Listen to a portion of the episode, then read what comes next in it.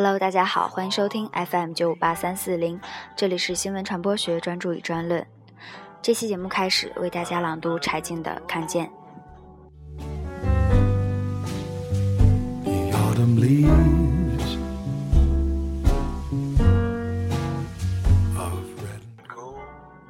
序言：十年前，当陈芒问我如果做新闻关心什么时，我说关心新闻中的人。这一句话把我推到今天。话很普通，只是一句常识。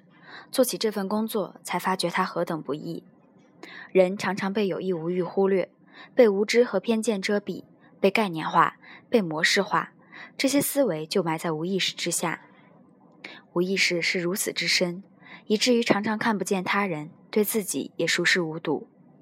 要想看见，就要从蒙昧中睁开眼来，这才是最困难的地方。因为蒙昧就是我自身，像石头一样成了心里的坝。这本书中，我没有刻意选择标志性事件，也没有描绘历史的雄心。在大量的新闻报道里，我只选择了留给我强烈生命印象的人。因为工作原因，我恰好与这些人相遇。他们是流淌的，从我心腹深处的石坝上漫溢出来。坚硬的成见和模式被一遍遍冲刷，摇摇欲坠，土崩瓦解。这种摇晃是危险的，但思想的本质就是不安。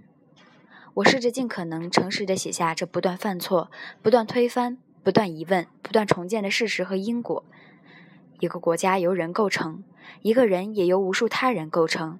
你想如何报道一个国家，就要如何报道自己。陈芒去世后，我开始写这本书，但这本书并非为了追悼亡者，那不是他想要的。他说过，死亡不可怕，最可怕的是无意识，那才相当于死。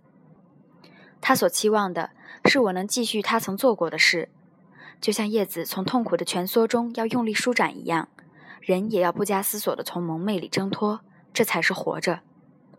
十年已至，如他所说，不要因为走得太远，忘了我们为什么出发。